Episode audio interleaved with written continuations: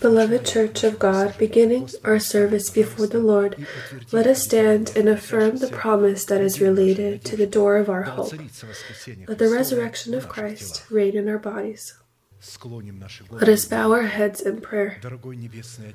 Dear Heavenly Father, in the name of Jesus Christ, we are grateful to your holy name for this once again privilege to be at this holy place that your hand has outlined for the worship of your holy name. Allow your inheritance in the name of the covenant of blood to be lifted to heights higher than us and to break the chains of all evil and sin that holds us captive. May in the service be cursed. All the works of devil, illnesses, poverty, premature death, demonic dependencies, all forms of fears, depression, destruction, ignorance, covetousness.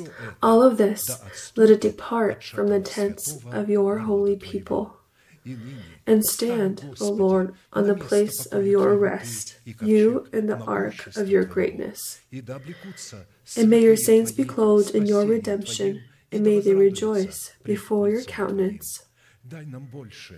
Give us more from your Spirit. Fill us with your Spirit.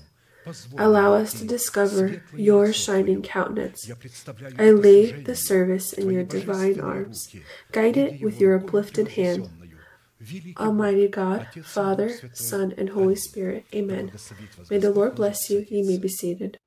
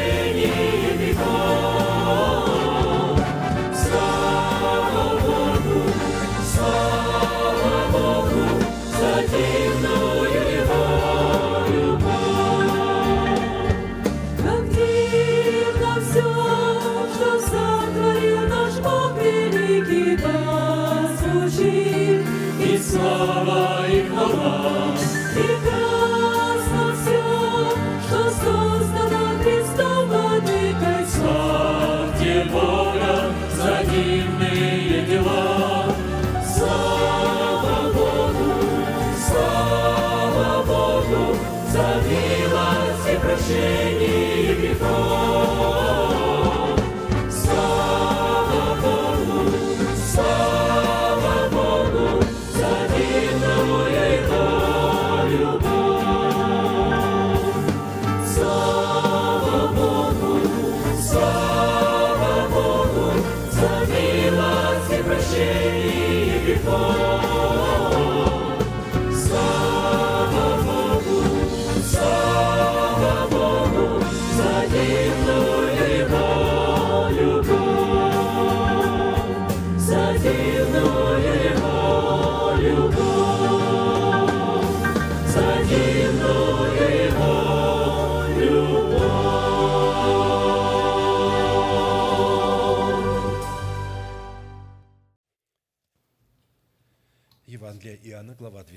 The book of John, chapter 12, verses 4 through 6.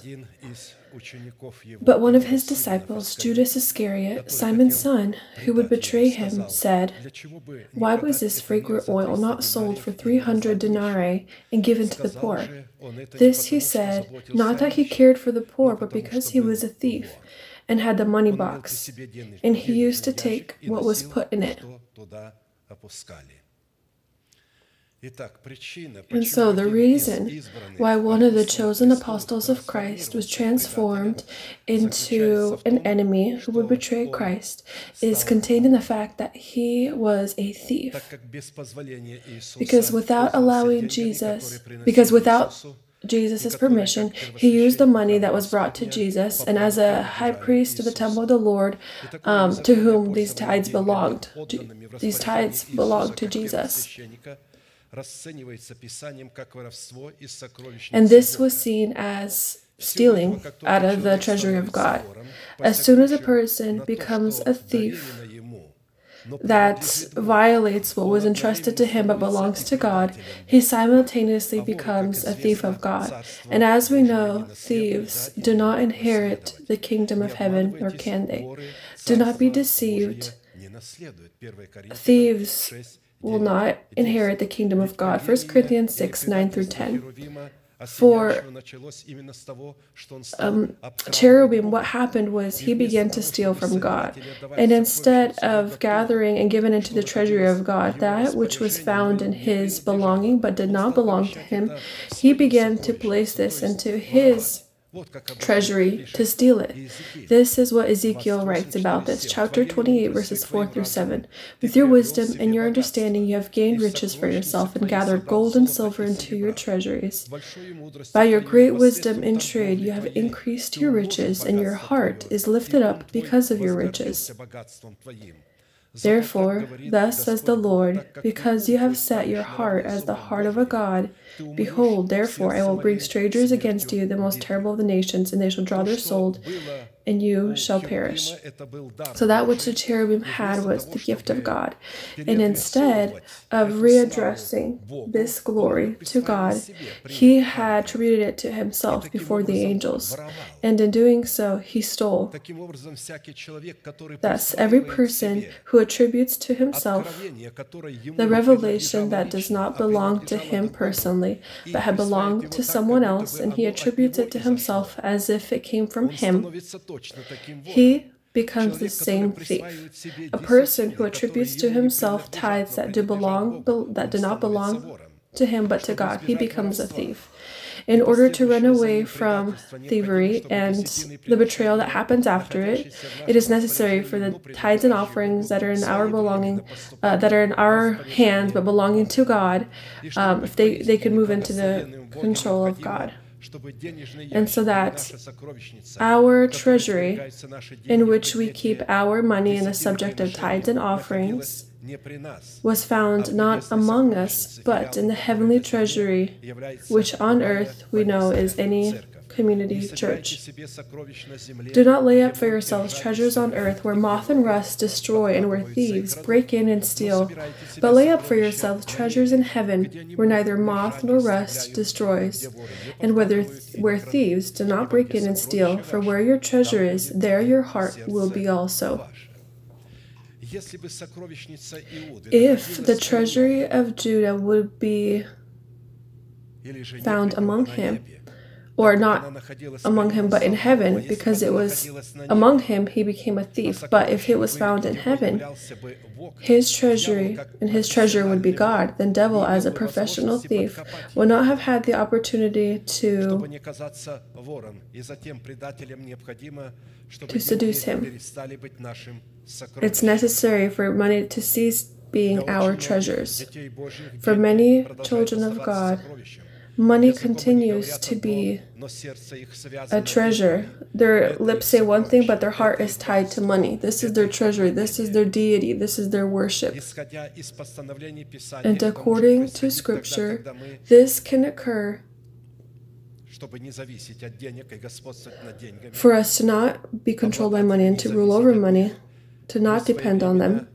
We, at one point, must place our tithes and offerings into the heavenly treasure, which on earth we see as the church in which we are members of, with which we are bound to, to which we are bound to.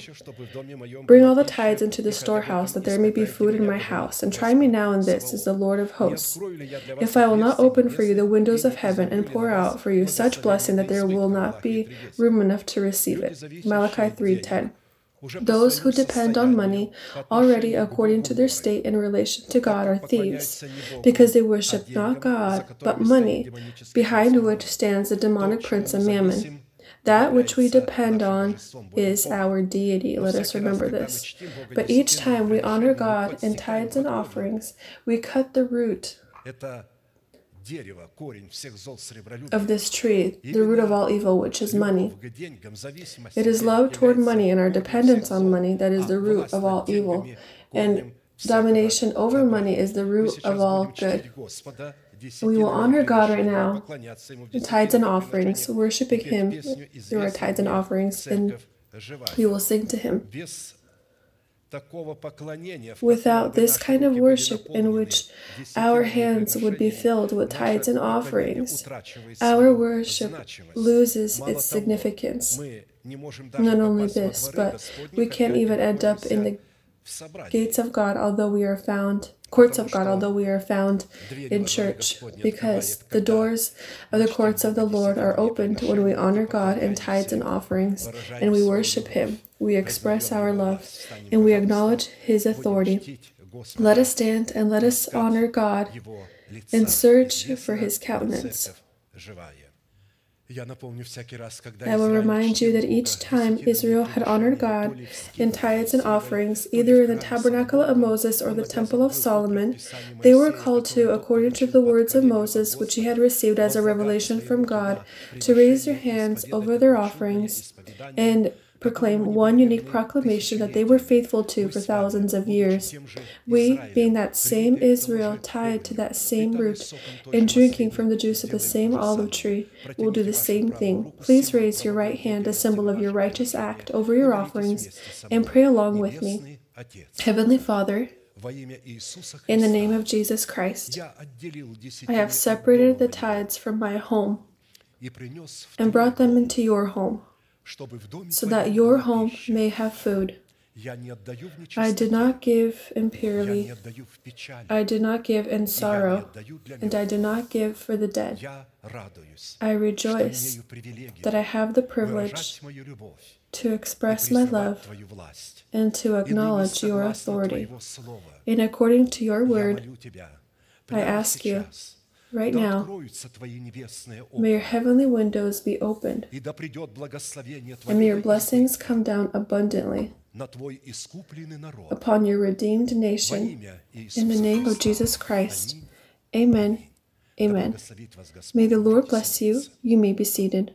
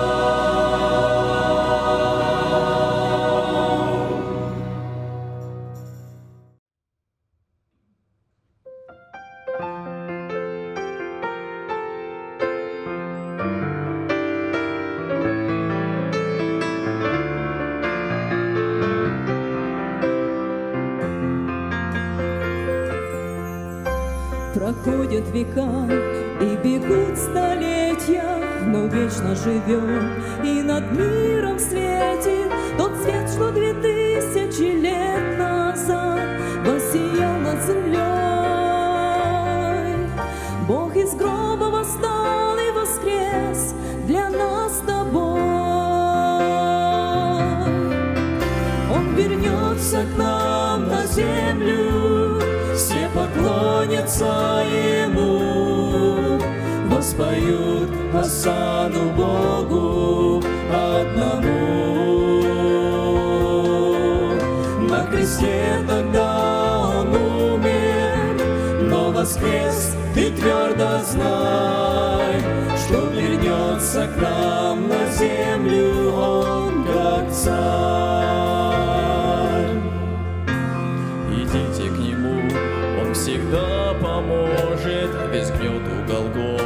пусть каждый сложит в нем радостно, вечно и навсегда. Он вовеки живой, и с ним вечно живы будем ты и я. Он вернется к нам на землю, все поклонятся ему, воспоют о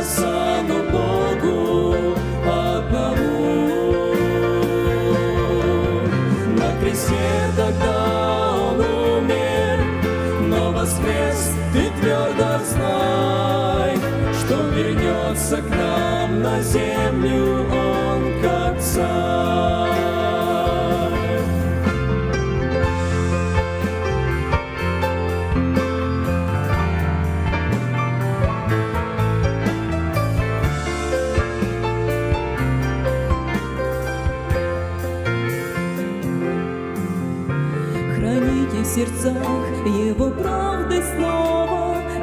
каждый из нас будет пусть готовым С радостью сердца встречать царя, он придет в небеса. Ожидаем его на земле, и ты, и я. Он вернется к нам на землю, все поклонятся ему, воспоют Асану Богу.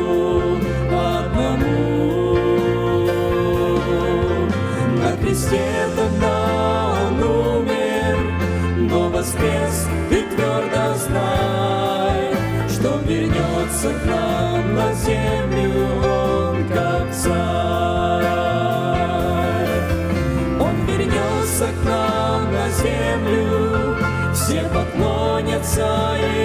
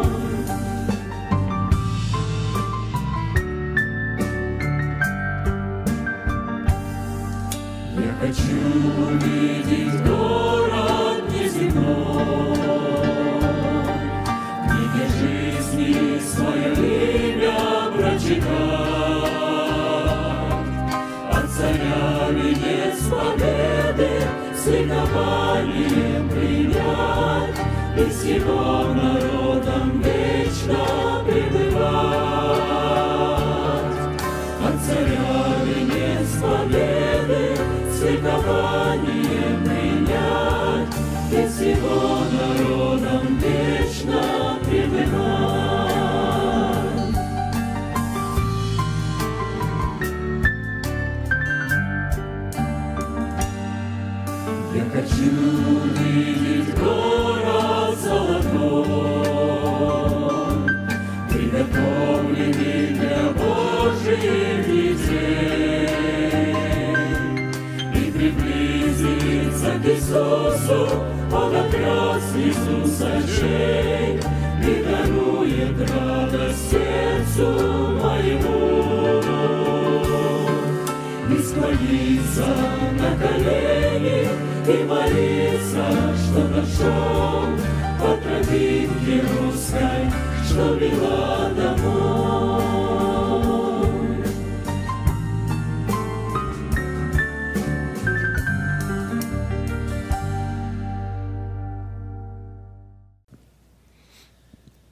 And so, if you have Bi- a Bible, you can open with me a familiar place of Scripture for us that contains a depth of what still is unknown. Matthew 5 45 through 48. So that you may be sons of your Father who is in heaven, for he makes his sun rise on the evil and on the good, and sends rain on the just and on the unjust. You therefore must be perfect, as your heavenly Father is perfect. The sermon that I would like to continue is called Called to Perfection.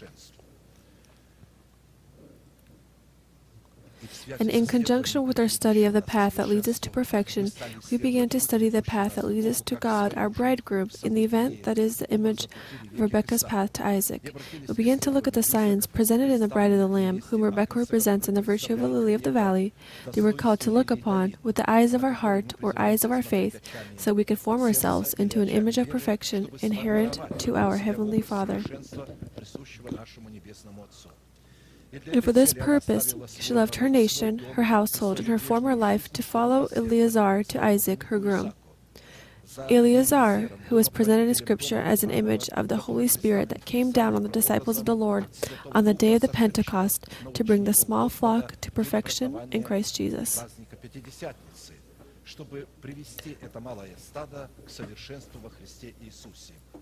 We have noted that in our case, celebrating the Feast of the Pentecost is accepting the Holy Spirit in our heart as the Lord and ruler of our life.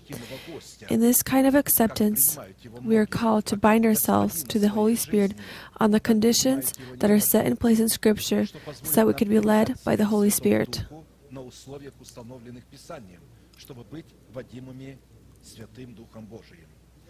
For as many as are led by the Spirit of God, these are the sons of God. Romans 8:14. A person who is not taught how to accept the Holy Spirit as the ruler of his life can never bind himself to the Holy Spirit, and consequently, he can never be led by the Holy Spirit. Because of this, he will lose his title as a son that is expressed in salvation. It is possible to speak in foreign tongues and to not lack any gifts, and at the same time remain carnal and lack the Spirit, and to go against everything that comes from the Spirit of God. And so, speaking in tongues and practicing gifts of the Spirit is a spiritual experience, but it does not make us holy and does not change the character that we have inherited from the vain life of our forefathers. For this purpose, the cross is intended. It is called to separate us from our nation, our home, and our carnal life in the face of the sinful man who was the manufacturer of sin.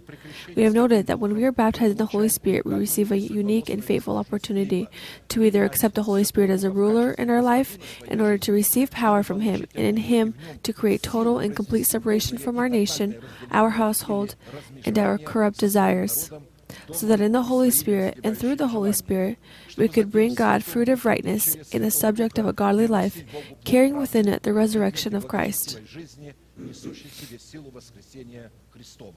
Or to accept the Holy Spirit as a valued guest and continue to remain dependent on our nation, our household, and our corrupt desires.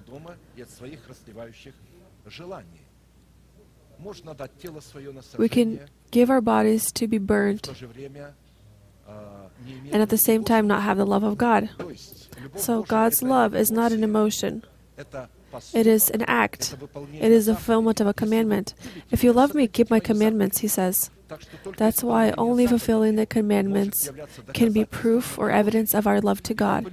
And however much people might say they love God, they love God, who are you lying to? Who are you trying to protect?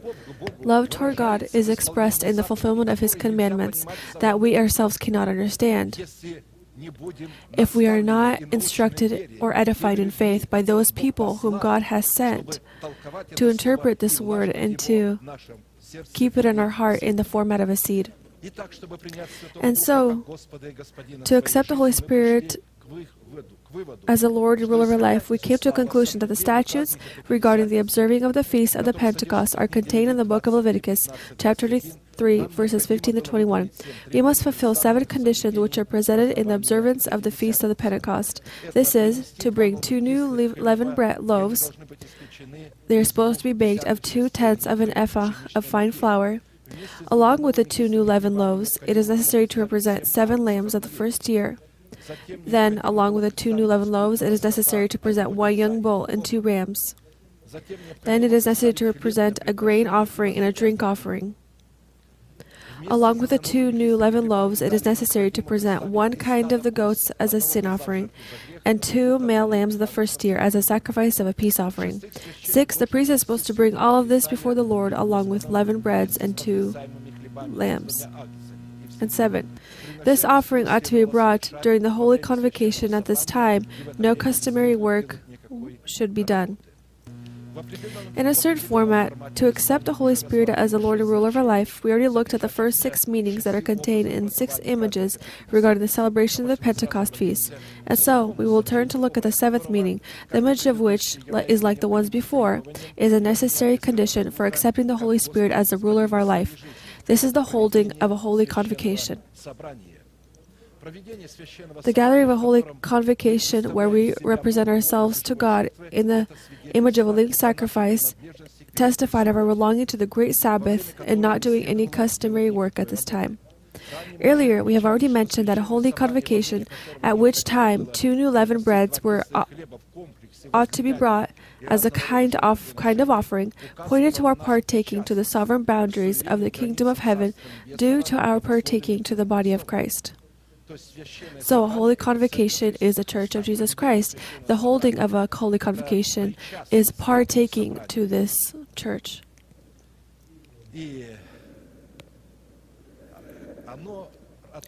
And it is illuminated in many places of Scripture, especially in Romans. There's different conditions, and according to these conditions, we will see Uh, do we belong to a holy convocation or not, to the body of Christ, or do we not? And so, Romans 12, verse 3 through 21. For I say, through the grace given to me, to everyone who is among you, not to think of himself more highly than he ought to think, but to think soberly, as God has dealt to each one a measure of faith. For as we have many members in one body, but all the members do not have the same function, so we, being many, are one body in Christ, and individually members of one another. Having then gifts differing according to the grace that is given to us, let us use them. If prophecy, let us prophesy in proportion to our faith. Or ministry, let us use it in our ministering. He who teaches in teaching, he who exhorts in exhortation, he who gives with liberality, he who leads with diligence, he who shows mercy with cheerfulness. Let love be without hypocrisy. Abhor what is evil, cling to what is good. Be kindly affectionate to one another with brotherly love, in honor, giving preference to one another. Not lagging in diligence, fervent in spirit, serving the Lord, rejoicing in hope, patient in tribulation, continuing steadfastly in prayer, distributing to the needs of the saints, given to hospi- hospitality.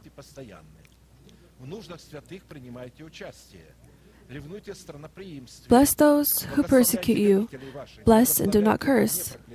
Rejoice with those who rejoice, and weep with those who weep. Be of the same mind toward one another. Do not set your mind on high things, but associate with the humble. Do not be wise in your own opinion. Repay no one evil for evil. Have regard for good things in the sight of all men. If it is possible, as much as depends on you, live peaceably with all men. Beloved, do not avenge yourselves, but rather give place to wrath. For it is written, Vengeance is mine, I will repay, says the Lord. Therefore, if your enemy is hungry, feed him. If he is thirsty, give him a drink. For in doing so, you will heap coals of fire on his head. Do not be overcome by evil, but overcome evil with good. This is astonishing. People don't like this. They say, they say there's too many conditions here. There's so many rules here that must be fulfilled that would define whether or not I am a partaker to the body. Partake to this body that gives me the right to accept the Holy Spirit as the Lord of my life. If you don't have these conditions, if you don't fulfill these conditions, the Holy Spirit will be our guest. We will come and say, The Holy Spirit, you are the guest of heavens. We will sing that He is our guest. We will invite Him to our church. Holy Spirit, come down on this service. And then we will leave completely not worrying about the fact that if He came as a guest, you left, He is not with you. You cannot invite this kind of high valued guest and just let leave him, let him be. So, why am I saying all of this? These lengthy words present the order of service of a holy convocation that makes us partakers to the great Sabbath in the face of the body of Christ. When fulfilling these conditions, we receive the opportunity to bind ourselves to the Holy Spirit. The Holy Spirit, on the other hand, receives the opportunity to become the Lord and ruler of our life. In this manner, the fulfillment of these conditions is evidence and proof that we have signs of the resurrection that we have clothed ourselves in, so that we can answer to the conditions of perfection that is inherent to our Heavenly Father. We should note that each of these conditions are equal to one another and prove the truth of one another.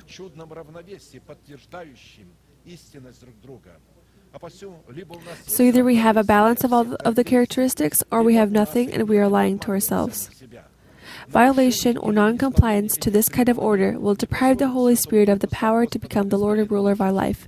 Because of this, our names will forever be blotted out of the book of life, although they may have at some point been written there.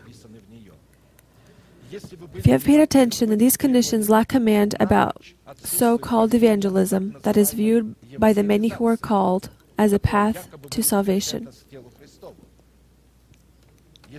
If you were attentive, evangelism was not talked about here for us to evangelize. Today, almost all Protestant services are focused on evangel- evangelism. In this evangelism, they accept it as a guarantee of their salvation. They think that God will forget about all of these other conditions, but at least they are evangelizing. What kind of gain if he for a person if he gains the whole world but loses himself?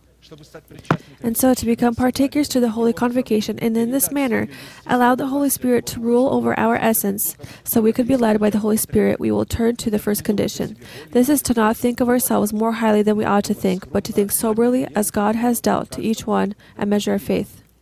To think soberly and according to the measure of faith is with the grace that is expressed in different gifts to serve one another according to the measure of our faith and the measure of our abilities. For example, if we have a prophecy, then to prophesy according to measure of faith.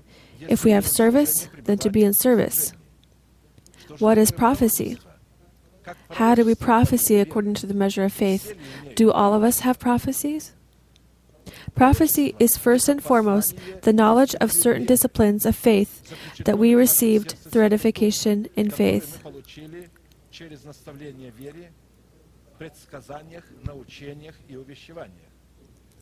So,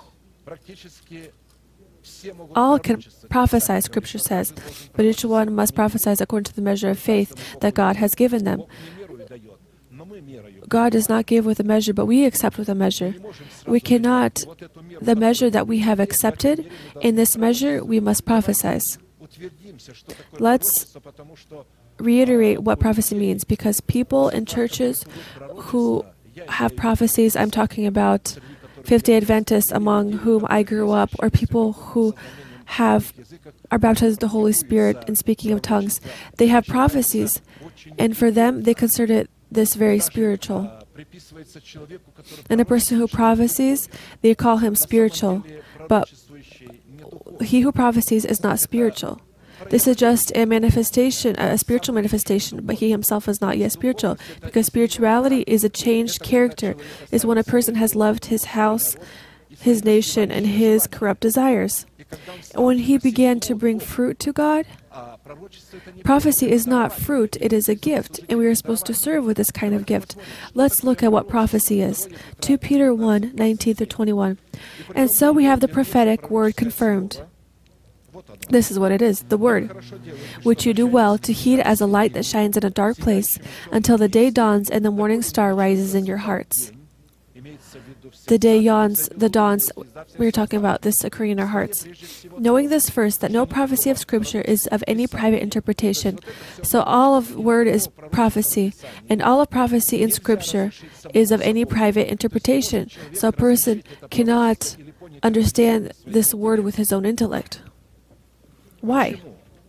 For prophecy never came by the will of man, but holy men of God spoke as they were moved by the Holy Spirit. So, according to this, a prophecy is a person who was anointed by God to transfer his revelation and his will to God's chosen remnants, whereas prophecies is information that is expressed in edification and in comfort. So, a prophet is one who always prophesies. A prophecy is not always a prophet. 1 Corinthians 14:3 But he who prophesies speaks edification and exhortation and comfort to men. Have you paid attention here? This does not talk about the fact do I do something or not? Because prophecy is Lord, open to reveal to me, should I marry this person or not? Should I buy this house? Should I change my job? Should I move to a new city? So people are led by prophecy. We have different Slavic churches. They migrate from one state to another. They were in California, then, according to prophecy, they're right now in Idaho. But there are a group of people who always migrate because prophecies tell them that there will be hunger here, there will be destruction here. People do not have hope in God. They think that God cannot keep them safe if this country faces some kind of destruction. They moved to California, nothing happened there. It prospered as much as it has been prospering. They are led not by not led by prophecies, but by false prophecies, because true prophecies are doctrines, disciplines, the teaching of Jesus Christ who came in flesh, that we receive through a person whom God has sent. They re- unveil for us the substance of Scripture. And what we receive, we are supposed to say to one another. And when we say this to one another, when we testify to one another what we have received, this is prophecy. Prophecy according to the measure of faith, the measure of faith that you have accepted. Witness what God has done with you, with you and in you. So, concerning the fact that prophecies is information that we have received from information and faith, then the level of this kind of information will depend on the level of our spiritual growth. Romans 12:6. Having then gifts differing according to the grace that is given to us, let us use them. If prophecy, let us prophesy in proportion to our faith. The proportion of faith that we have received in the format of prophecies is not established by God. This is the choice and the prerogative of man that is tied to the decision to pay a certain price of dedication for he whom God has sent speaks the words of God, for God does not give the Spirit by measure. John 3:34. God does not give according to a measure. We accept in a certain measure. We cannot accept everything fully. You know that small children, smaller, older, tell them one kind of information.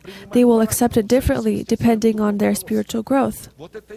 This is the measure of knowledge that we are supposed to prophesize from, prophesize from we will tell one another our, our subjective relationship to the Word of God.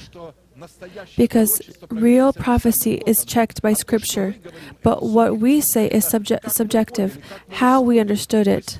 We testify what it has done for us. Sometimes, because of our level of infancy, we prophesize through a by guessing, and only then, when we leave infancy, we begin to see God's promises in a completely new way, and then we prophesize more fully and more clearly. If we are unable to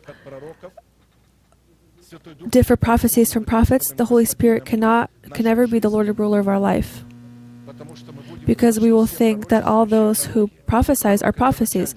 A prophet is a commander, but one who prophesies, in Philippines it says the deacons were also they also prophesied. They weren't prophets.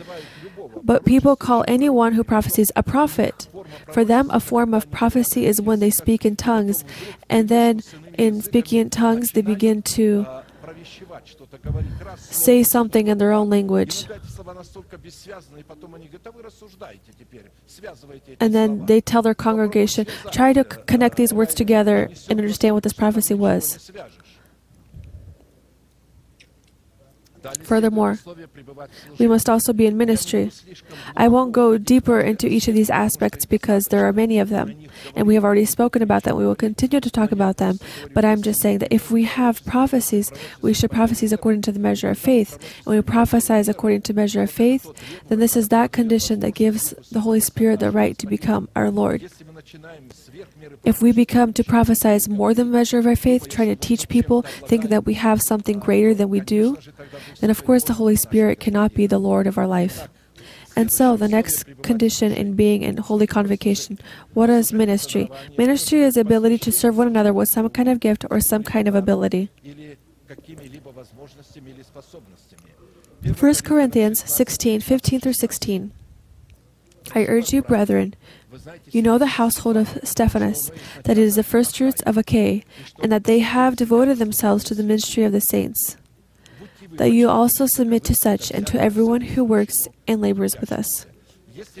If you have focused, paid attention, there are not many people in church who serve each other. Sometimes some might serve, but others wait for them to be served. Pay attention. A feast that occurs. Some sit there and they don't move from their position. Others momentarily get up and they begin to bring something clean, doing do something to help. This is ministry to saints.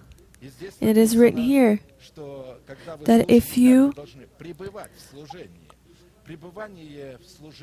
have devoted to the ministry of the saints, you submit to such and to everyone who works and labors with us. Because all that you do for saints, you do for God. You cannot bring God a cup of tea, a cup of coffee, a napkin, a spoon to ask, Can I get you something else? You can't do this for God. You do this to His children. And He says, All that you do for them, you do for me. Let's read Matthew 25, 37 through 40. Then the righteous will answer him, saying, Lord, when did, you, when did we see you hungry and feed you, or thirsty and give you to drink? When did we see you a stranger and take you in, or naked and clothe you? And when did we see you sick or in prison and come to you? And the king will answer and say to them, Assuredly I say to you, inasmuch as you did it to the one of the least of these, my brethren, you did it to me. Do you see what how great a service to one another to saints is? If we do not have it, then we cannot accept the Holy Spirit as the Lord and ruler of our life. The different kind of ministries depends on that kind of gift that we receive from God and not what our personal flesh chooses. 1 Timothy 1 12 through 14. And I thank Christ Jesus our Lord who has enabled me because he counted me faithful, putting me into the ministry. Although I was formerly a blasphemer, a persecutor, and an insolent man, but I obtained mercy because I did not ignorantly because I did it ignorantly in unbelief, and the grace of our Lord was exceedingly abundant with faith and love which are in Christ Jesus. So Apostle Paul, his ministry was in the fact that he had revelation, the word, and he was able to then transfer it. A person might have a different kind of mercy, ministry. Paul's people served him, they ministered to him. He ministered to them, they ministered to him. If we ourselves choose the kind of ministry that is not according to the person whom God has placed over us, we do not belong to a holy convocation. Because of this, we cannot accept the Holy Spirit as the Lord and ruler of our life. Furthermore, if we have the gift of being a teacher, then we need to be in the teaching. If we have the gift of one who speaks, then we speak. What is a teacher? What kind of term is this? We think that we may know it. Well, when in fact it is a kind of ability and a kind of gift that the Holy Spirit endows those who lead or command.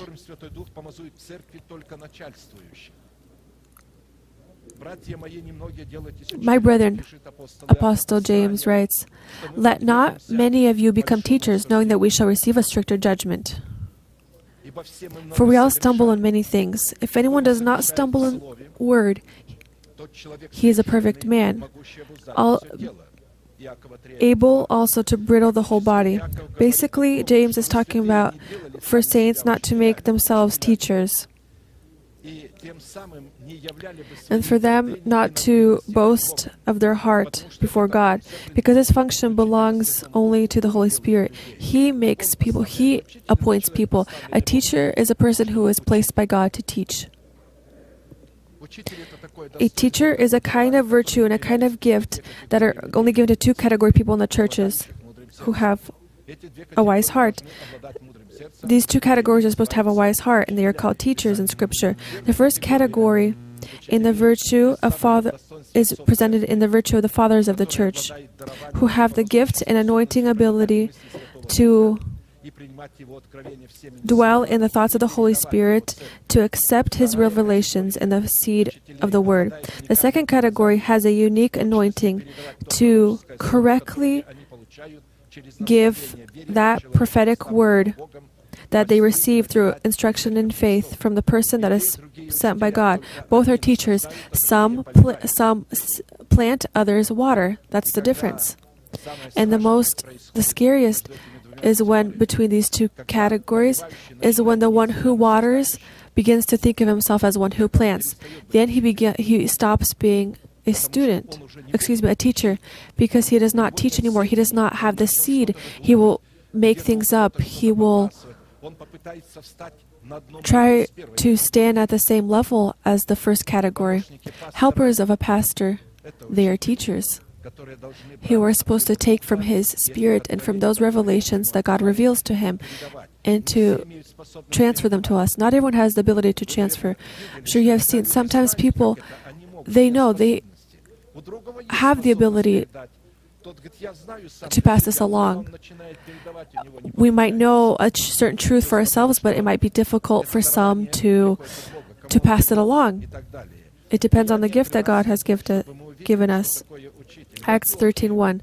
Now in the church that was at Antioch, there were certain prophets and teachers. Barnabas, Simeon, who was called Niger, Lucius of Cyrene, Manaen, who had been brought up with Herod the Tetrarch, and Saul. Five people, five prophets and teachers for a thousand numbered church. And today, each one wants to be a teacher. Each one wants, each one strives for that. Furthermore, 1 Corinthians 3 6 through 10. I planted, Apollos watered. You see two different teachers. One plants, another waters. Apollos watered, but God gave the increase. So that neither he who plants is anything, nor he who waters, but God who gives the increase. Now he who plants and he who waters are one, and each one will receive his own reward according to his own labor. For we are God's fellow workers, you are God's field, you are God's building. According to the grace of God, which was given to me as a wise master builder, I have laid the foundation, and any another builds on it. Proverbs 22, 19 or 21 says, So that your trust may be in the Lord, I have instructed you today, even you. Have I not written to you excellent things of counsels and knowledge, that I may make you know the certainty of the words of truth, that you may answer words of truth to those who send to you? Also, these this represents two categories. One teaches another, and he says, "For you to correctly." If we reject to differ the anointing of one who waters and the one who plants, then we will not be able to partake to the holy convocation. Because of this, we will not be able to accept the Holy Spirit as the Lord and ruler of our life. Now let's move on to the next definition of the gift of the body of Christ an exhorter. An exhorter is the ability to assure, comfort, encourage, and give hope or moral support to a person who is in the hour of sadness or sickness.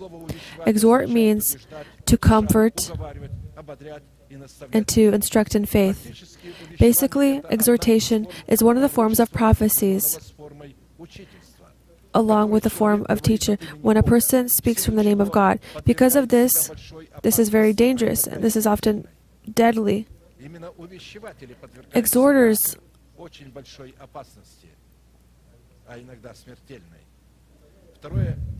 Second Chronicles 24, 19 to 21.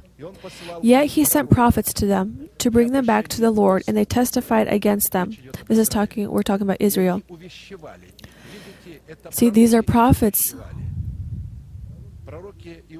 prophets and teachers. That's why exhortation is a format that prophets and teachers work in. They're the functions. It is written, but they would not listen. Then the Spirit of God came upon Zechariah the son of Joiada the priest, who stood above the people and said to them, Thus says God, Why do you transgress the commandments of the Lord, so that you cannot prosper? Because you have forsaken the Lord, he also has forsaken you. So they conspired against him, and at the command of the king they stoned him with the stones in the court of the house of the Lord.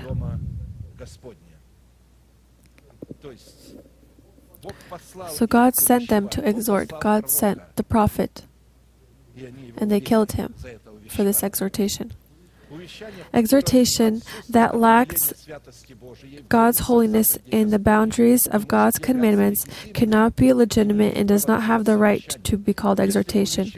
If you exhort a person and you do not show him clear boundaries between light and darkness, who he can talk to, who can he cannot, what he can do, what he cannot do, then your exhortation is not legitimate. It cannot be called exhortation. Acts 2 38 through 40. Then Peter said to them, Repent, and let every one of you be baptized in the name of Jesus Christ for the remission of sins, and you shall receive the gift of the Holy Spirit. For the promise is to you and to your children, and to all who are afar off, as many as the Lord our God will call. And with many other words he testified and exhorted them, saying, Be saved from this perverse generation. You see, in order to be saved from a perverse generation, you need to divide yourself from this perverse gener- generation. The perverse generation were not people of the world, they were Pharisees, Sadducees. They were people who lacked true gospel. They tried to look religious before people. Furthermore, exhortation that is offered outside of the boundaries of the commandments of God, this is wickedness, where the grace of God turns into corruption. Apostle Jude said, Beloved, while I was very diligent to write to you concerning our common salvation, I found it necessary to write to you, exhorting you to contend earnestly for the faith all of Jude is an exhortation, if you have noticed. For certain men have crept in unnoticed in the church. They became members of the church. Who long ago were marked out for this condemnation, ungodly men who turn the grace of our God into lewdness and deny the only Lord God and our Lord Jesus Christ. Those who go against theocracy. They have a dictatorship. They choose people and they advise one another. Because one God, He places one person, a pastor, in the body, and all the others are helpers, and all are supposed to look at this one pastor. They are not supposed to shepherd the fast the pastor, but the pastor is supposed to shepherd the brotherly, the brothers. And when this structure is broken, and when brothers shepherd those whom they establish, then that means that they have gone against God's order. I want to remind you, though you once knew this, that the Lord, having saved the people out of the land of Egypt, afterward destroyed those who did not believe, and angels who did not keep their proper domain, but left their own abode. He has reserved in everlasting chains under darkness for the judgment of the great day. Jude 1 3 through 6. Basically, exhortation is the expression of one form of, apostle, of the apostle service.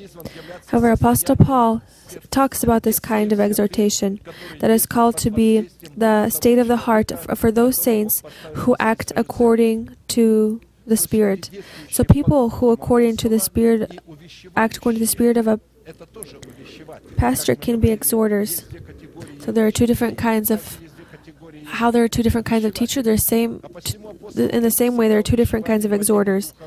For an apostle is always an exhorter who is led by the Spirit of God, but an exhorter is not always an apostle.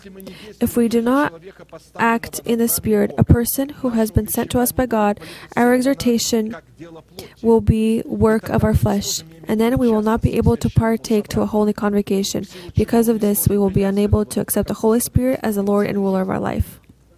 Furthermore, if we are given the gift of a distributor, then we do so simply It is written to do simply, to distribute simply.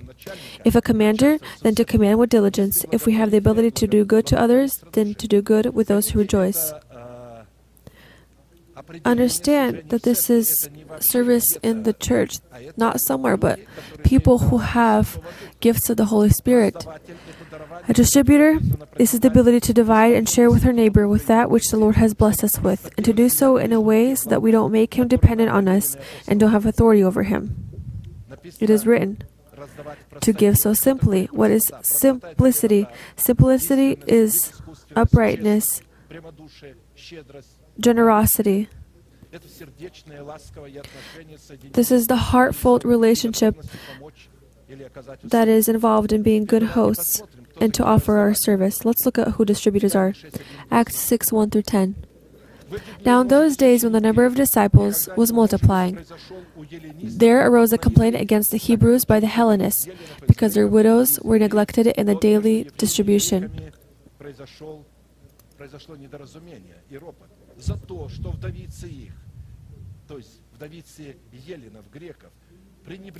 Then the twelve summoned the multitude of the disciples and said, It is not desirable that we should leave the word of God and serve tables.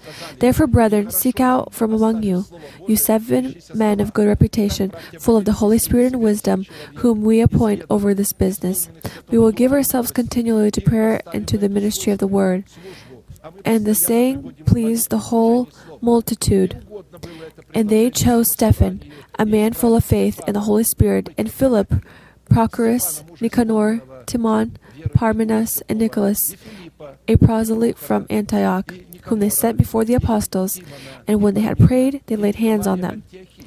Then the word of God spread, and the number of the disciples multiplied greatly in Jerusalem, and a great many of the priests were obedient to the faith. And Stephen, full of faith and power, did great wonders and signs among the people. И даже из священников очень многие покорились вере. А Стефан – раздаватель, исполненный веры и силы, совершал великие чудеса и знамения в народе. Then there arose some of what is called the synagogue of the freedmen, Cyrenians, Alexandrians, and those from Cilicia and Asia, disputing with Stephen. And when they were not able to resist the wisdom, and they were not able to resist the wisdom and the spirit by which he spoke, he was stoned. He was falsely persecuted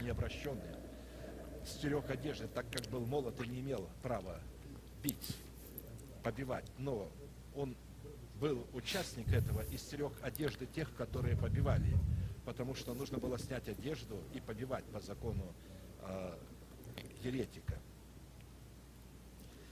And so, basically, according to this place of Scripture, a distributor is a person who is led by the Spirit of God, or a person who accepted as the Holy Spirit as the Lord of his life.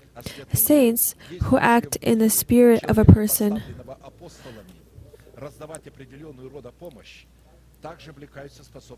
they also have the ability to distribute. Both categories receive their service and ability in the body of Christ from the Holy Spirit. A distributor, this isn't talking about what is yours, but what is the church's.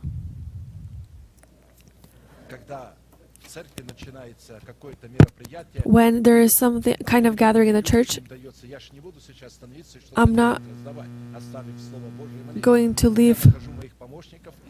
I'm not going to leave prayer and the word from up here to set up this feast. I am I distribute this job or this service to other people. These distributors might distribute the word of God, and it is written for them to distribute simply.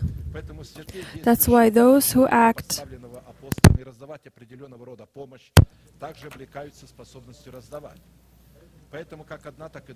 both categories receive their service and ability in the body of Christ. If a person rejects this kind of gift to be a distributor, and he begins to distribute in his own spirit, he begins to speak from himself. He does not partake to the holding of a holy convocation, and because of this, he will never be able to accept the Holy Spirit as the Lord and ruler of his life.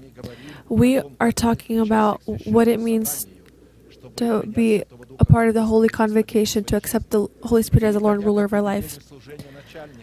As we move along to the service of a commander,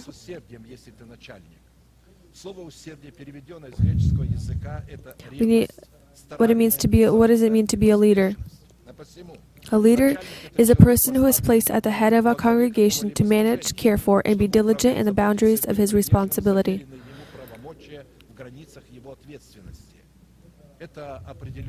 These are certain leaders of a certain kinds of services. And so to lead is to answer before God for those aspects that are under our responsibility and first and foremost over ourselves. We, a person who is placed as a leader in the church of God, this is a function that first belongs to an apostle, and second, it belongs to those каком-либо роде служения. Луки 22, Luke 22 25 to 27. определение Христа.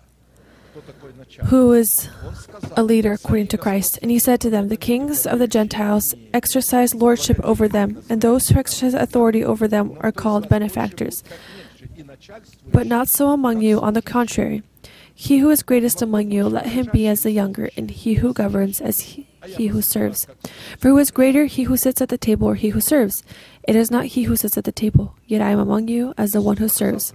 Jesus showed an example of a leader, what it means to minister.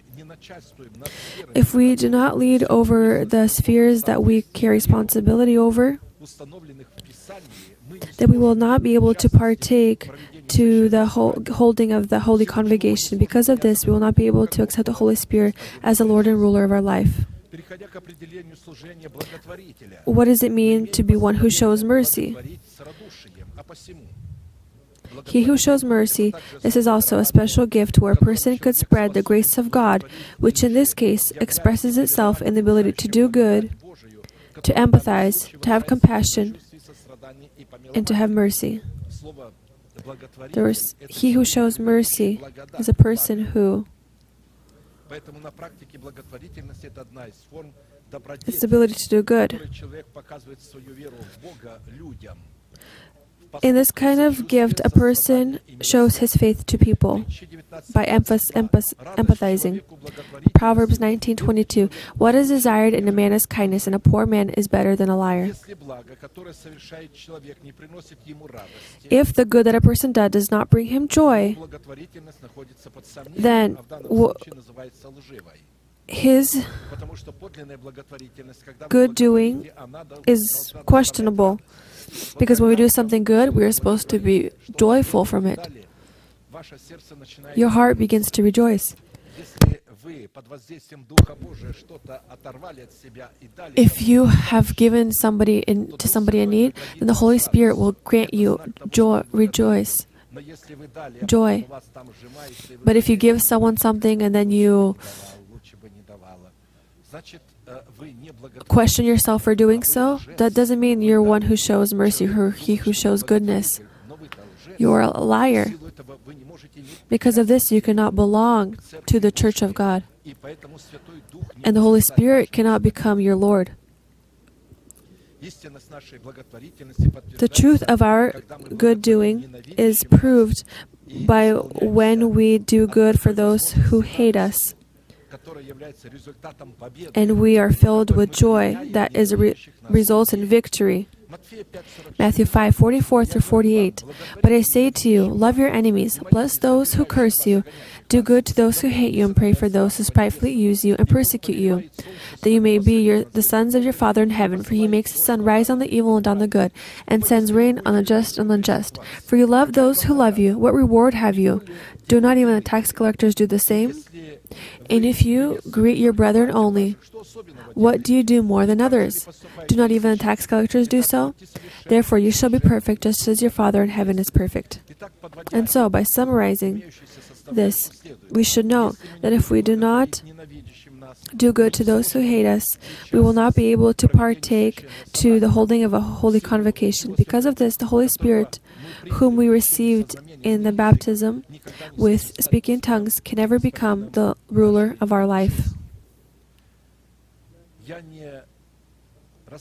I, am.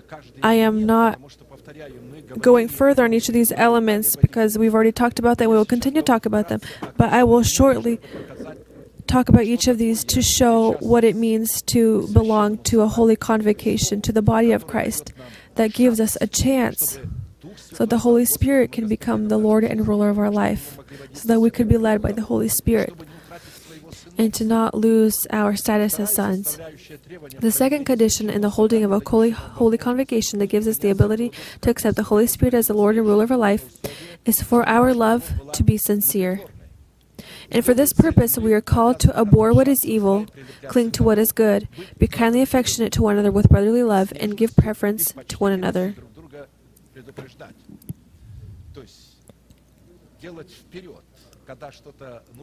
When we must do something for one another, for example, in Georgia, this was a sign.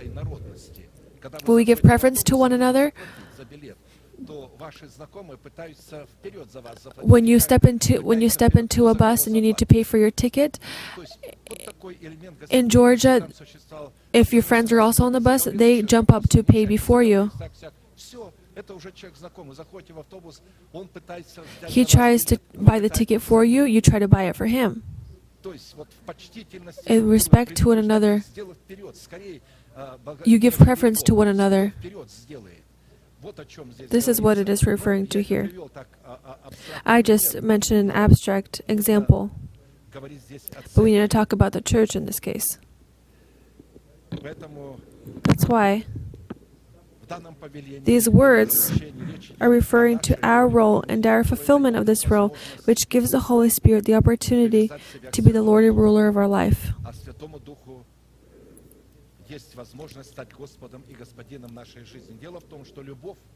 The thing is, is that love, evil, and good is not an emotion. It is a certain program. They are acts, but they are also in a program that, if not in a person and dependent on a person, cannot exist. It can exist only in man and manifest itself through man.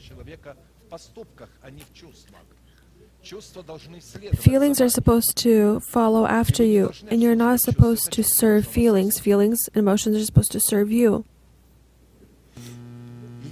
And if we do not provide definitions to these two phenomena that define our earthly existence, then we will eas- easily accept the program of evil as a program of good. We consider the fact that at our birth we have all genetically inherited the program of sin as our character and our natural properties. So, with this,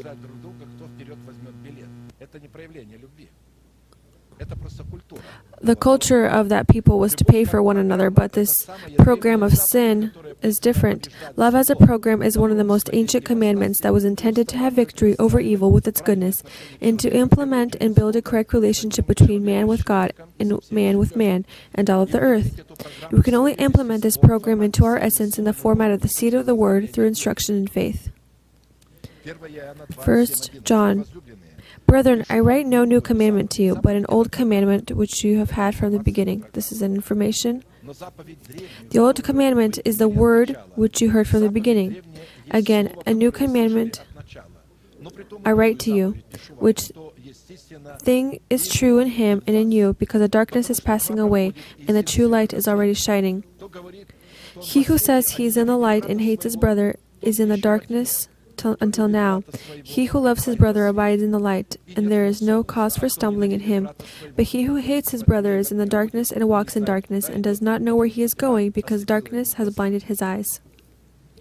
Love as a program is contained in the Word of God that comes from His mouth and leads the nature of God. It can express itself only through a person who honors and fulfills the commandments.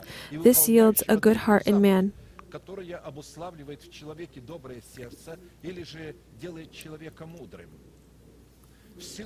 Because of this, God's love is a commandment that we are called to show in one another. God's love by nature is a love that chooses. It is unconditional with respect to only the person who has a good heart that is cleansed from dead works. Defining God's love in man is a lack of jealousy and hatred towards the prosperity of our neighbor and hatred toward a wicked and lawless person. This is basically possible only under one condition if a person has hated his nation, his household, household and his inherited life from the vain life of his forefathers. Luke 14, 26 to 27. If anyone comes to me and does not hate his father and mother, wife and children, brothers and sisters, yes, and his own life also, he cannot be my disciple. And whoever does not bear his cross and come after me cannot be my disciple. From this, we know that the God, God's love which chooses is always equal to the degree of our hatred that also chooses. So, the level of love is equal to the level of hate. Set me as a seal upon your heart, as a seal upon your arm. This is talking about love. For love is as strong as death, jealousy as cruel as the grave. Its flames are flames of fire, a most vehement flame. Many waters cannot quench love, nor can the floods drown it. If a man would give for love all the wealth of his house, it would be utterly despised. Evil is everything that comes from man and from demons, whereas good is all that which comes from God. So we must look not at the act, not only at the act, but at the source. Who sent you to do this act, to do this deed? If this flesh, then Scripture qualifies this act as evil.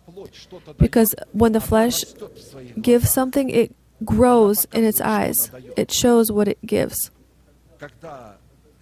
When this comes from God, a person with his goodness towards you does not try to hold you captive. That's why to abhor evil is to feed disgust toward evil in man, to hate evil in man, and with atrocity to turn away from the evil in man, and from a man himself who has made a decision to be lawless and wicked. Good is also a program, but it is expressed in the teaching of Jesus Christ who came in the flesh. Therefore, to cling to good is to cling to the revelation of God, over which God stands and which yield the essence of God. To cling to good is to search for God in the revelations of His Urim, in the Holy Spirit, as we have been going over on Fridays, that yields the heart the good heart of God in the virtue of His Thummim, in the format of His truth. So when God unveils something for us, He unveils His good heart.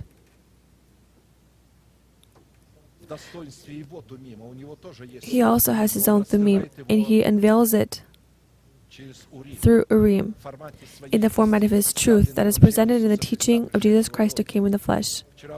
Yesterday we had yesterday we had a wedding and we gave instruction how to cling to one another, how a man is supposed to cling to his wife and a wife to the man.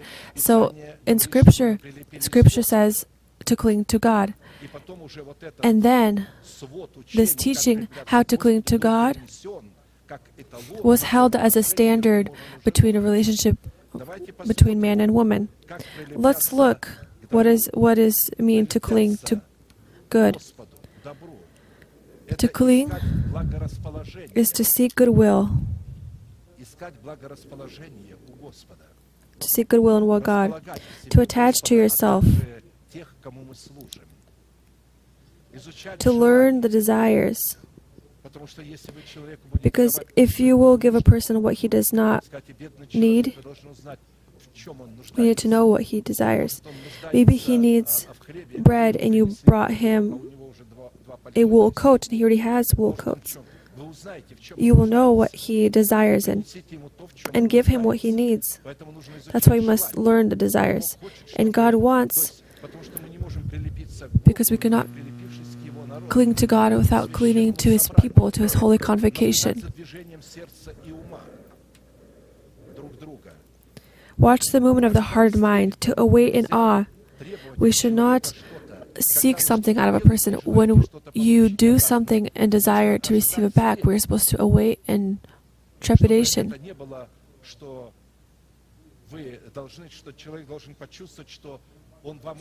When you do something for a person, this person shouldn't be left feeling that he now owes you.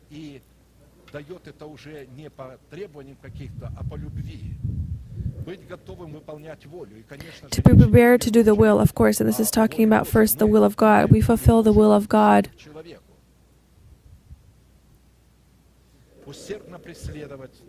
To diligently pursue, to reach in pursuit, to not shy away from the goal set by God, to adhere to its commitments, to be in constant communication, and to maintain loyalty and purity in relationships. Of course, between God and man, and then man and man in the boundaries of Scripture.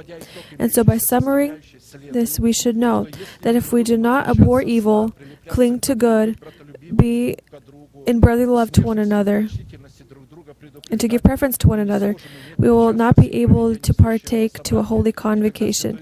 And then the Holy Spirit that we have received in baptism with the speaking of tongues can never become the ruler of our life. The next condition that gives us the opportunity to accept the Holy Spirit as the Lord and ruler of our life is to not lag in diligence, to be fervent in spirit, and to serve the Lord. From these words, we know that if we lag in diligence and are not fervent in spirit, we cannot serve God in a way that will allow us to partake to his body and accept the Holy Spirit as the Lord and ruler of our life. The word diligence, translated from the Greek language, is zeal, effort, care, haste. In this manner, diligence is a zealous and desired pursuit that is necessary to know God. Therefore, diligent includes the involvement of all of our existing capabilities. However, to better understand how and under what circumstances we are called to manifest our diligence in a way so that the level of power that is of this diligence does not lag and we would not be thrown out of the mouth of God. Because lagging diligence and fervency in spirit points to the state of the heart of man in which he left his first love toward God and became lukewarm. So then, because you are lukewarm and neither cold nor hot, I will vomit you out of my mouth. Revelation 3:16. We know fully well that to be hot, or rather, to not lag in diligence and be fervent in spirit, this is to be alive to God, whereas to be cold, this is to be dead to sin. A prayer that does not have enough diligence and is not fervent in spirit cannot only not be heard by God, but it will also call out his anger. Psalms 54, 6 through 7. Look how prayer is brought as a sacrifice. I will freely sacrifice to you. I will praise your name, O Lord, for it is good. For he has delivered me out of all trouble, and my eye has seen its desire upon my enemies. Pay attention. A prayer without fervency that is not a flame. Some, sometimes we are told you need to have a flame, you need to be f- have fire in the spirit. In order to have fire in the spirit, we need to have oil in our vessel. Those who ran out of, they saw that Бог не осудил их за этот сон, потому что этот сон, это было время, когда Бог давал откровение человеку. We receive a revelation at night. We receive knowledge in the night, and in the day we pass it along. That's why this judgment, this is an example when God gives our spirit revelation. And now the time has passed, and the king is coming. Now all stood. Now let's look at what we received. Some, they had kept this oil in their vessel. But the foolish virgins, they had only enough to pour in their lamp. You know, there is a lamp and there is a vessel next to it.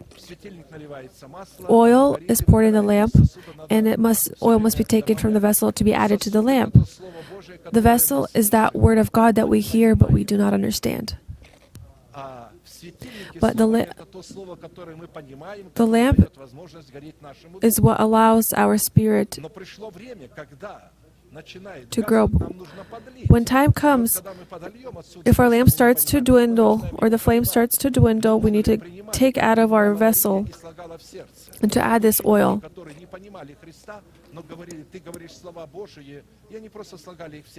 Just as the disciples who didn't understand the words of Christ, they kept it in their heart, although they did not know Him.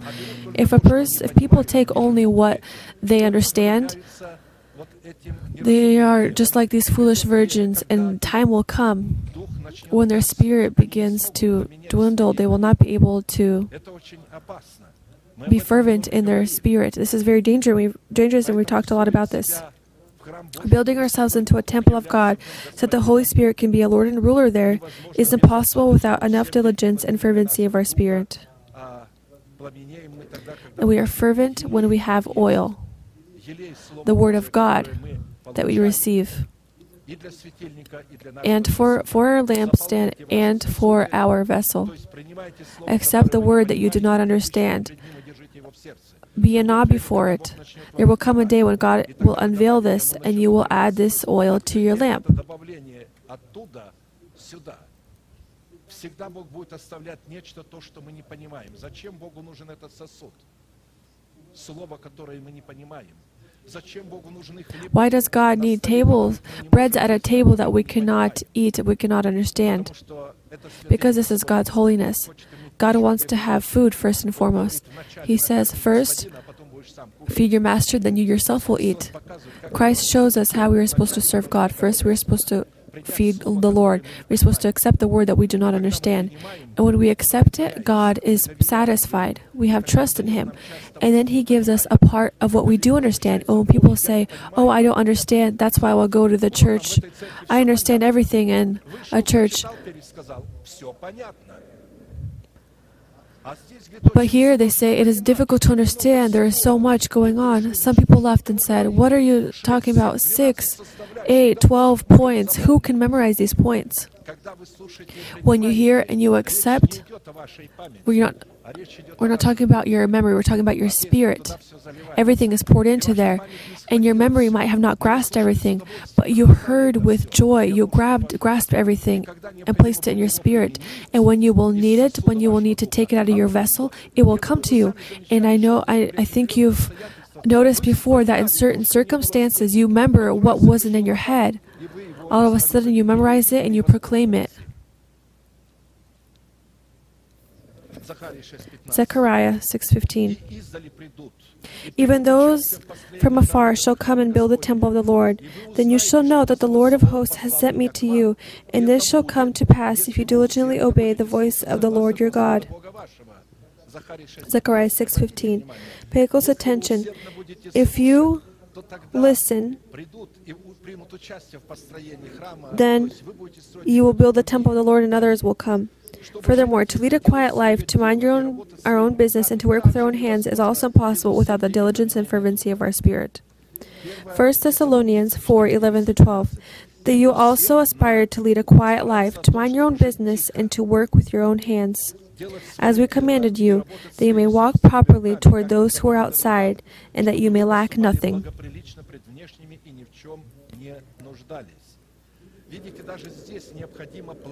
Even here, we must be fervent in spirit to be alive for God, to live quietly, to do, to mind your own business. And so, if we become weak in fervency, we will not be able to partake to the holy convocation. The Holy Spirit that we have received it, that we have received in baptism with the speaking of tongues can never become the Lord and ruler of our life. The next condition, fourth condition in the holding of a holy convocation that gives us the opportunity to accept the Holy Spirit as the ruler of our life is to be comforted in hope, be patient in tribulation, and continue steadfastly in prayer. We know that the Holy Spirit is a comforter. However, he receives the opportunity to comfort us if he is our ruler. He can be our Lord if we are comforted in hope.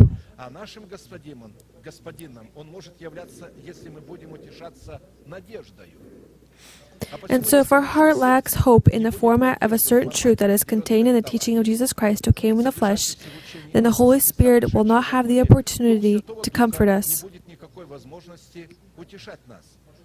Because the Holy Spirit could manifest Himself only in the boundaries of the hope that we have. In this manner, if we do not have the in our heart in the format of hope that is expressed in the teaching of Jesus Christ who came in the flesh, then Urim, as the light revelation of truth that comes from the face of the Holy Spirit, cannot reveal anything to us which we do not have. If we do not have hope in our heart, Holy Spirit cannot unveil anything for us. If we do not have the then Urim has no place to work. By studying the discipline of hope, together we have numerous times focused our attention on the fact that hope is oftentimes mistaken for trust or faith. Because of this, people who misunderstand do not have either. In other words, we can trust God only when we have hope in Him and in the fact that everything He has promised in Scripture, He will fulfill. The thing is, is that the word hope in Scripture means expectation of hope of what God has promised. Therefore, whenever our faith needs to make something of what God has promised, того, что Бог обещал, то она производит это из ожидаемого, то есть из сладезя надежды, как написано. As it is written, Hebrews 11:1. Now faith is a substance of things hoped for. Faith is a substance of things hoped for. Hebrews 11:1. Если взять перевод другой, вера же есть осуществление надежды. Everything has its own time. For each promise, there is a certain time. In the faith of God, unveils for us in the commandments of God. A person who knows the commandments is a wise person. He knows the time in statute. He knows at what time he should ask God. He knows when he should sow and when he should harvest. Imagine when a person when the harvest has passed, when the winter will come, he begins to sow. What will occur? When a person, people do not know the correct time, take a look at the promises of God that God will ra- rapture His church. Instead of preparing themselves for rapture, people have jumped to evangelism they begin to sow. And I oftentimes remember,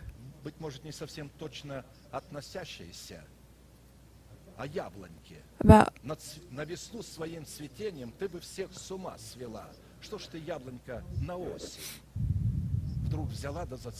about an apple that has bloomed or that has come when it is not supposed to. When people begin to sow when they must harvest, that is not that is not.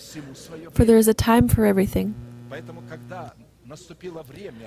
When the time for rapture came, and what will God do? He will clothe His church into resurrection. How can He, how can he clothe the clothed into resurrection if it is not willing to be edified in faith? It is, fo- it is focusing instead on trying to bring more people to God.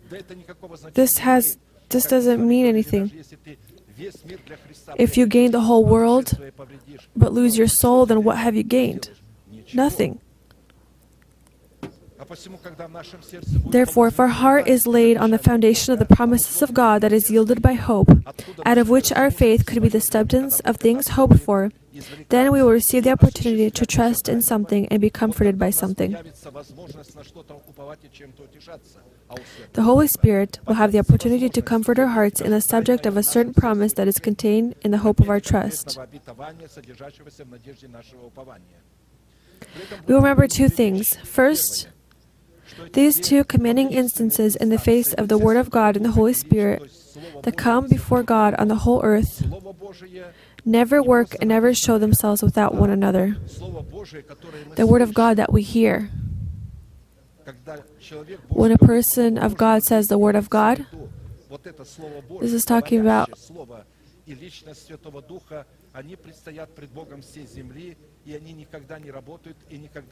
them not working without one another. God doesn't know, no, second, God doesn't owe, owe us anything, whereas we owe Him everything. Everything that God depends on is His word that comes from His mouth, and not on how we understand His word based on our own personal interpretation. Therefore, if we have hope, then God will receive the opportunity with the power of His Holy Spirit to fulfill His word at a time that He thinks is right, in only using His ways and methods.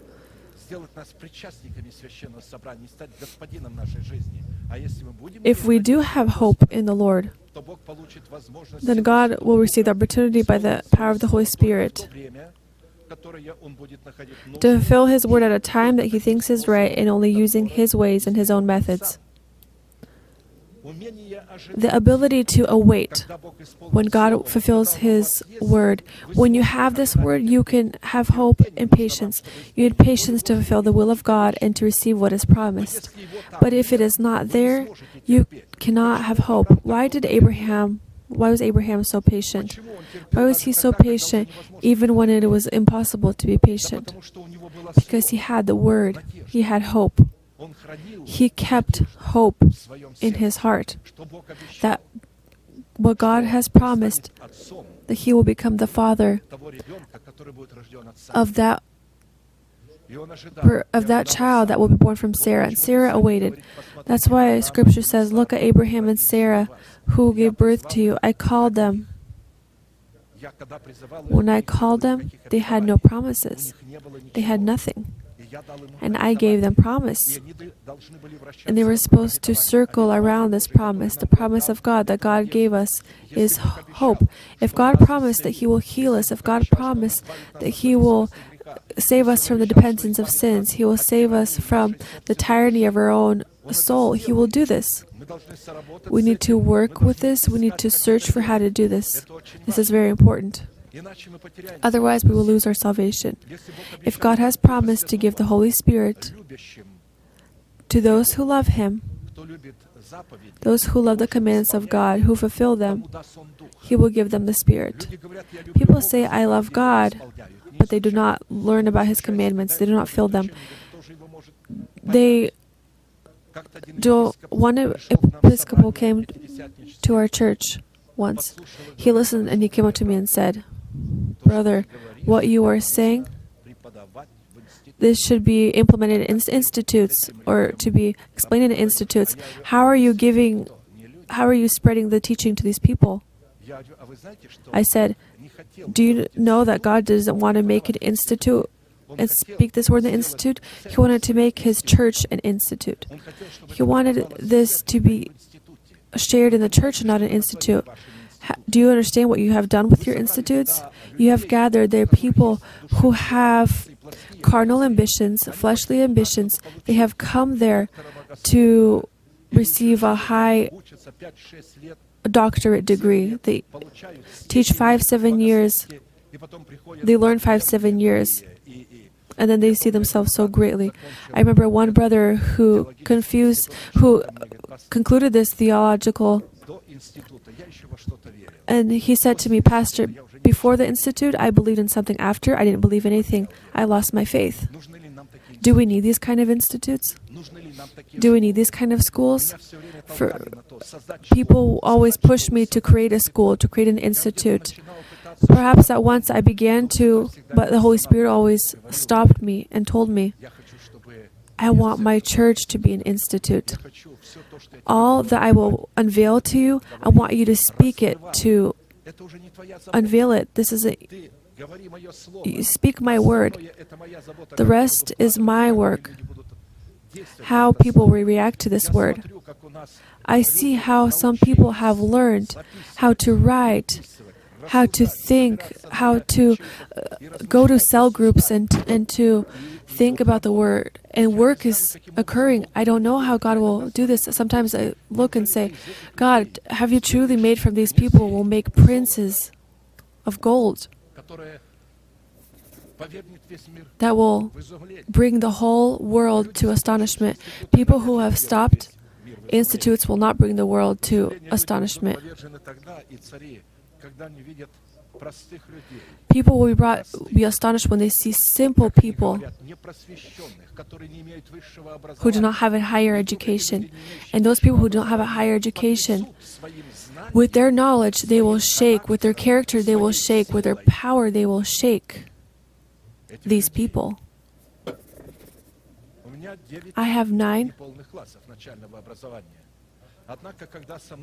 great i have nine great years of school and professors speak to me they say you are hiding your education it isn't possible that you have nine unfinished classes you knew you knew you know subjects that you know better than me subjects that I teach that you know better than me. How do you know these subjects?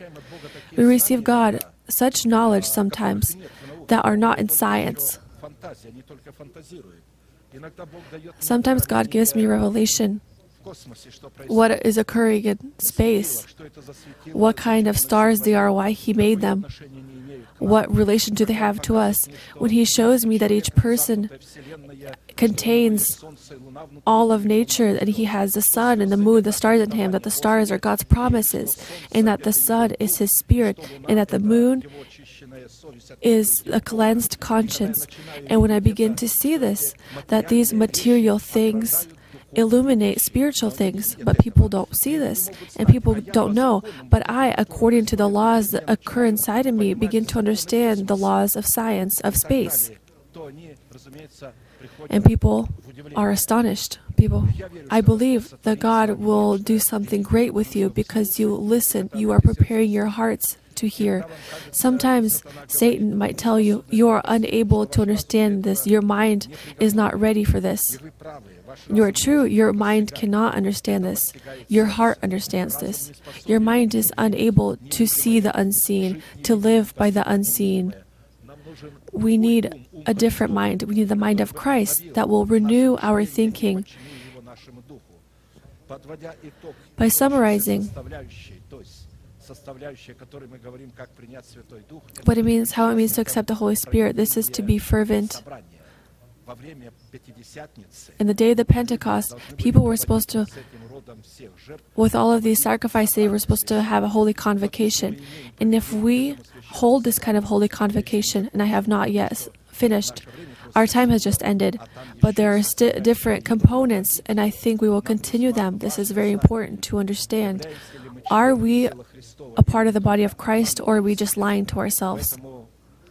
That's why, according to these components, that we have heard today, we should know that if we are not comforted by hope and fervent in prayer, we, we cannot belong to the holding of a holy convocation. And the Holy Spirit that we have accepted in the baptism can never become the Lord and ruler of our life. Today, we have a good example. We see many people who speak in tongues, but also turn and begin to curse. I have talked with one Christian before uh, on the phone, over the phone. And she began to curse for what because of what I was saying to her. And then her cursing turned to she began to pray in tongues. And her praying in tongues was mixed with cursing, curse words. This occurs many times in churches who, after praying at church, they go home and they curse to one another. Speaking in tongues is a spiritual event, but it is not spirituality. Spirituality we gain when we are consecrated, when we when we separate ourselves from our nation, our household, and our lives, then the Holy Spirit can become the ruler of our life. He become the Rebecca's ruler because Rebecca decided to leave her nation, her household. And Laban, Bethuel, These is an image of people who perished. You might ask, then why did Abraham everything those who are called are, are his home. Then out of these called chosen are chosen. That's why Mesopotamia is an image of those who are called, and Rebecca is an image of the chosen one. Abraham is an image of the chosen. He left his home, his nation. We must leave our carnal, carnal nature and carnal people because we know that infants are always carnal, but carnal people aren't always Infants do not go against the word of God that they do not understand. They keep it in their heart and they grow. That's why infants are always carnal. But carnal people aren't always infants. They go against, they don't accept what comes from the Spirit. They are those who are called, who at a certain level they say, I don't agree with this. I don't agree with this. I don't understand, says of the fact that these are very dangerous people. Before rapture, God will gather all those who say, I don't understand or I don't accept this, he will take them. And now, this wicked person, he will leave his church. He will bind them. Look how, how people, churches are multiplied, not because of evangelism, but because of division. And when wicked people arise and they lead, these people who say, I don't know, I have my own Bible, and so forth. They begin to evangelize, they begin to do something, but God at this time, He cleanses. He cleanses His people and He prepares them for rapture. He prepares them so that they can begin to clothe themselves, to testify, to accept Thummim, and to accept this, uh, represent this Thummim before God. And when the lid of the Ark of the Covenant is to be opened, he will, when he come, comes to you and looks there and he sees the teaching of Christ who came in the flesh there, he will begin to unveil it to you. And the great glory will occur. We will pray right now, and all those who desire to call out some kind of fear, some kind of depression, illness, pain, resentment, the Holy Spirit is here to help you. Because resentment will not allow you to enter heaven. We need to leave resentment. Our hearts must be opened. This is not an emotion, this is a decision of the will. Resentment is a hurt emotion.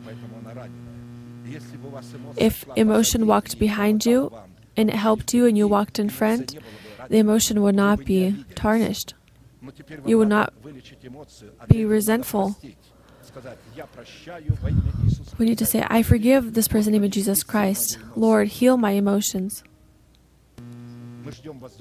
We wait for you. The Holy Spirit is here to heal you from resentment, from illnesses that often comes from resentment. We will pray, Amen. I will pray with you with your prayer, and I ask you to deeply believe that God loves you and all that you have heard can become yours. He can heal your heart, free you from fear, free you from fear of dependence all, of all kinds of sin. Only He can free, under the condition that you turn to Him with your humility. And so your eyes close, an element of a mystery room, your arms raised, a sign that you are ready to receive from God what He has prepared for you. Pray along with me. Heavenly Father, in the name of Jesus Christ, I come to you with a wound in my heart, with my shame, with sin, with fear. I come to you with my illness that has come upon my body that scares me. I ask you, forgive me, wash me, cleanse me, heal my wounds, heal my pain, protect me, cover my shame. I open my heart. I believe in you. I give myself to you. I believe your words, the words of life, that they can resurrect in me. They can resurrect the promise that have died for me. I accept all of this into my heart.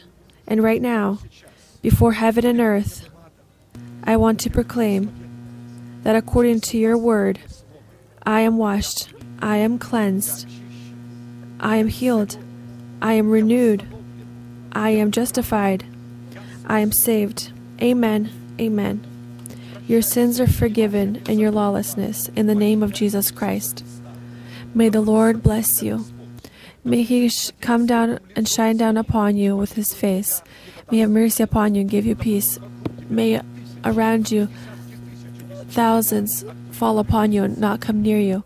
May the blessings come upon you May the blessings of God's healing rays come upon you. May be healed in your heart and in your illnesses. And may they leave you forever. And all, all of these blessings healing you come upon you and on your children, and may they be fulfilled on you. And may the, and the whole nation will say, Amen. And now all of us together will proclaim our unchanging manifestation. Now to him who is able to keep you from stumbling and to present you faultless before the presence of his glory with exceeding joy, to God our Savior, who alone is wise, be glory and majesty, dominion and power, both now and forever. Amen.